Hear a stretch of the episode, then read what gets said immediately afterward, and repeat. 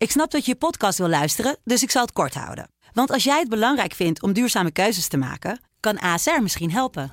Nou hoor ik je denken, hoe dan?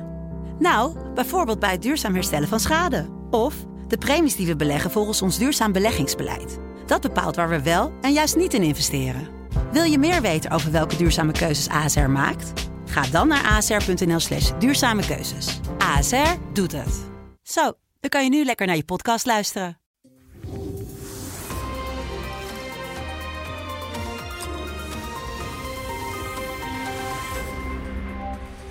Welkom bij het gesprek met Paul Jansen, de hoofdredacteur van de Telegraaf, waarmee we wekelijks bespreken wat hem bezighoudt in het nieuws.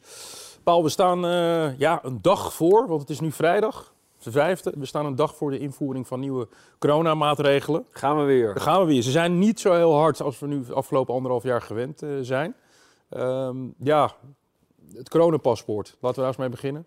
Uh, kijk, je, je, merkt aan die maatregelen wel dat er een soort moeheid in de samenleving ontstaat. En zo van, oh, weer mondkapjes, uh, weer uh, met, met een pas op het terras. Ja. of of in een restaurant moet het dan al, hoewel mij wel is opgevallen dat het niet overal even goed wordt, wordt gehandhaafd.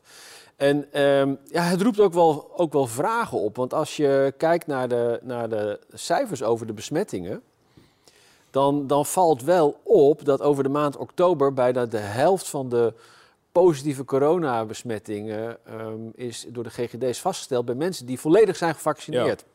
Dus de, de maatregelen die nu worden genomen, waarbij je uh, met, met een, een, een, pas wel op het uh, terras mag, om het maar eens een voorbeeld te noemen. Ja.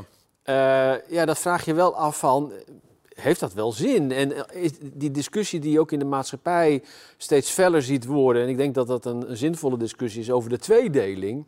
Als ik zie dat bijna de helft, en in de eerste dagen van november was het iets meer dan de helft van de positieve tests, en van niet iedereen weet dus wat de achtergrond is uh, gevaccineerd of niet, maar in ieder geval een groot deel of aanzienlijk deel uh, is volledig gevaccineerd, dan is het als, het als het gaat om de verspreiding, kan je afvragen of dit allemaal wel zo zinvol is. Ja. Iets anders is als je kijkt van uh, het gaat misschien niet zo om de verspreiding, maar het gaat vooral om de druk op de zorg. Ja. daar is veel over te doen geweest over de, over de, de, de ziekenhuiscapaciteit en de beschikbare bedden op de IC-afdeling.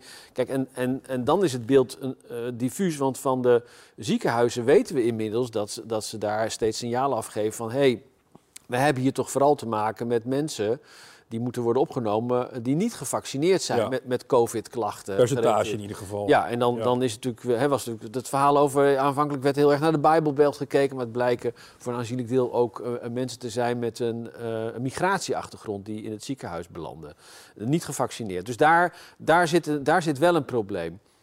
Maar als je dan nog een stap verder kijkt, en, en, en we hebben daar ook data van, en je kijkt van, ja maar hoe, hoe, groot is die druk dan precies in de zorg op dit moment? Uh, en laten we maar eens naar de ziekenhuisbedden ja. kijken. Dit, dit, is zonder IC-bedden.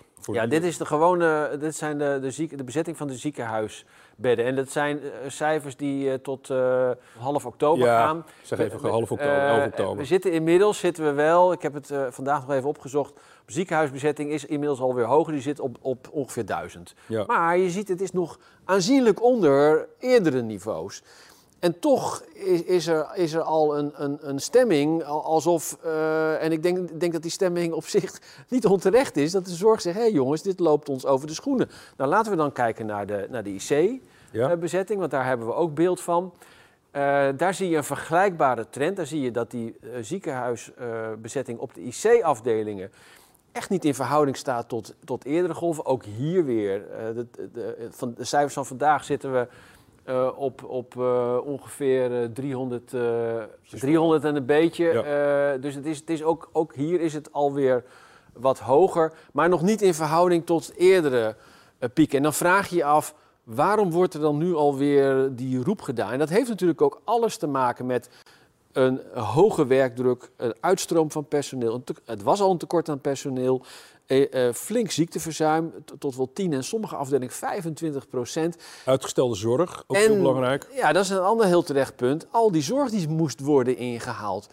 Nou, en waarom laat ik dit zien? Omdat ik denk dat corona, dat is ook de boodschap die vanuit de politiek klinkt, ja, corona is here to stay. Dus dat is iets wat niet... We dachten Nee. misschien nog... eh, we gaan nu na bijna twee jaar corona toe. Van nou, dat is eh, iedereen een prik en dan waait het wel weer over. Dat is niet het geval. Ehm, maar ik, ik vind, we kunnen toch niet zo doorgaan. Nee. Waarbij we eh, de, de, de impact van ehm, dat virus op de samenleving zo groot is dat, we, dat, we, dat het ontwrichtend blijft werken. Dus, dus ik verwacht wel dat de politiek ehm, uiteindelijk met, met meer structurele oplossingen gaat komen. En dat zijn eh, oplossingen met een behoorlijk prijskaartje. Ik heb af en toe kijk ik naar de Rijksbegroting. Als ik zie hoeveel dat al is toegenomen de afgelopen jaren. Ja, Dat zijn miljardenspellen. Ja. Het is niet eens een spel. Eh, maar we zitten ook natuurlijk met mensen die, en terecht ook, hè, met de inflatie ook, die het niet leuk vinden als hun zorgpremie ook weer stijgt. En we zaten al met de vergrijzing. We zitten al met meer heupoperaties, noem het maar op. We worden ouder. Zorg eh, wordt een heel ingewikkeld dossier Ja. voor een welvarend land. Ja, daar, daar, en daar, dat is een, echt, een, echt een flinke puzzel die ook in de formatie, eh, neem ik aan, op tafel ligt en waar eh, naar oplossingen wordt ge- eh, gekeken. Kijk, het kabinet had al gezegd, oh, we gaan de IC-capaciteit verhogen. Dat lijkt logisch, hè? want je, je kan niet de hele tijd je maatschappij totaal laten ontwrichten Nee. als er weer een coronapiek is. Je, je zou dat met je zorg moeten opvangen. En dan kan je nog allerlei maatregelen treffen, maar niet zo ingrijpend al- als, als nu. Want dat doen we met andere, met de griep doen, Nee. we dat, doen we dat ook niet.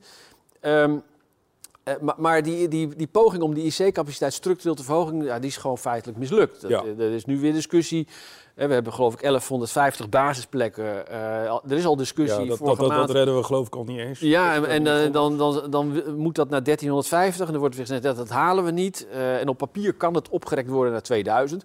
Maar dan ga je echt cannibaliseren op allerlei andere capaciteit. Maar je, je moet naar een structurele oplossing. En als je kijkt naar het aantal IC-bedden in Nederland per 100.000 inwoners... Ja, dan lopen wij in, in Europa echt zo'n beetje helemaal achteraan. Ja. En, en dat is die Hollandse zuinigheid die we heel lang... En in, in- toen ik in Den Haag zat, ken ik die discussie ook... de zorgkosten beteugelen. En toen werd al gezegd... al die lege ziekenhuisbedden, dat is toch geld weggooien. We moeten meer lean en mean zijn. En daar betalen we nu wel een rekening voor. Want als je nagaat... En het is een beetje een definitiekwestie die mank gaat. Want in andere landen wordt er iets anders gekeken dan Nederland. Maar laat ik de som toch maken. In Nederland zijn per 100.000 inwoners nog geen zeven IC-bedden. Als je in België kijkt, is dat al dubbele. Kijk je naar Frankrijk, daar zijn het er rond de 20. En de situatie in Frankrijk, heb ik begrepen, is redelijk vergelijkbaar met Nederland. Nou, Ja. In Duitsland is het, is het, gaat het boven de 40. Dus je ziet al dat, dat eh, een IC-beddencapaciteit is erg duur. Hè? ja, ik geloof 100 bedden zijn kosten een miljard qua exploitatie. Het, het is, het is, eh, dat weet ik niet, maar het is, het is erg kostbaar. Eh, dus er, er zit wel een logica achter. Maar ik denk dat we eh, in het verleden, om begrijpelijke redenen, wel iets te veel die Hollandse zuinigheid hebben laten prevaleren. En daardoor nu ook op de blaren moeten zitten. Dus ik denk dat het belangrijk is dat er eh, in die ge- gecompliceerde puzzel, waar inderdaad niet die zorgpremie ja. torenhoog wordt, maar we, we moeten het op een enige manier managen.